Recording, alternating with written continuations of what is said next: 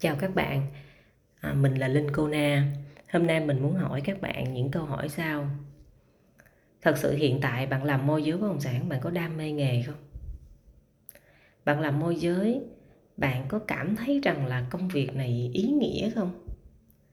Bạn làm môi giới bất động sản, bạn có tự hào là bạn làm nghề môi giới không?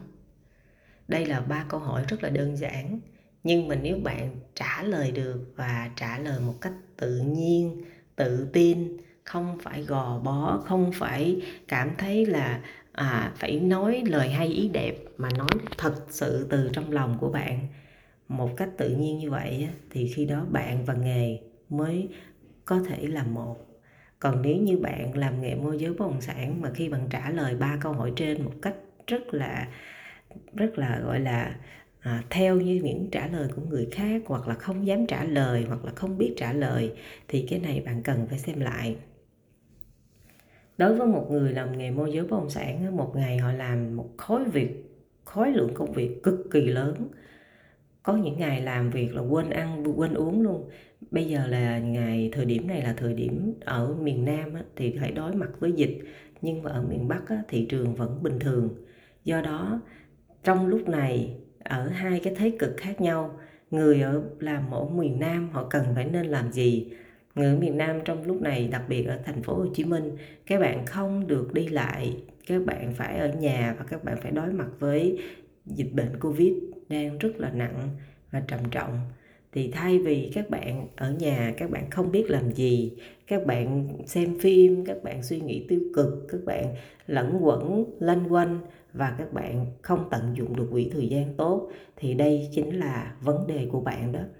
Nếu như bạn là một người môi giới mà bạn yêu nghề, bạn đam mê nghề và bạn quyết chí làm nghề môi giới bất động sản này cho đến cái ngày nào thành công, bạn mới bạn mới gọi là, thỏa mãn được thì bạn hãy tận dụng những ngày khó khăn này và hãy quyết tâm, hãy bỏ qua những cái, gọi là, những cái khó khăn thực tại ở trước mắt để các bạn ráng tập trung vào để để các bạn có thể là suy nghĩ, định hướng và đưa ra những cái kế hoạch cụ thể, những cái mục tiêu ngày làm việc để các bạn có thể đi đúng hướng và tận dụng được quỹ thời gian.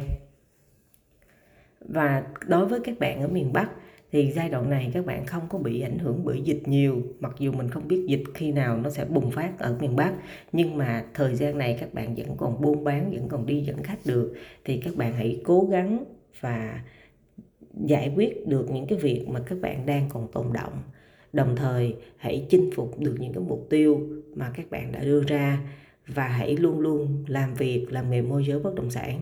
Hãy luôn đặt trách nhiệm của bản thân lên hàng đầu để các bạn có thể giúp đỡ được khách hàng. Chứ các bạn đừng có đặt đặt gọi là à, tháng này phải chốt được bao nhiêu và chốt bằng mọi giá.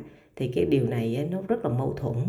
Các bạn nếu như các bạn muốn đi đường dài và dám làm nghề môi giới bất động sản một cách tự tin thì bắt buộc chỉ có một cái gọi là một cái gọi là chí hướng cũng như là cái mục tiêu mà các bạn cần phải làm đó chính là gì? Quyết tâm và không ngừng nỗ lực. Từ đó mới tạo ra được những cái thương hiệu cá nhân và trong đó có tên của bạn. Hãy cố gắng và cố gắng từ hôm nay.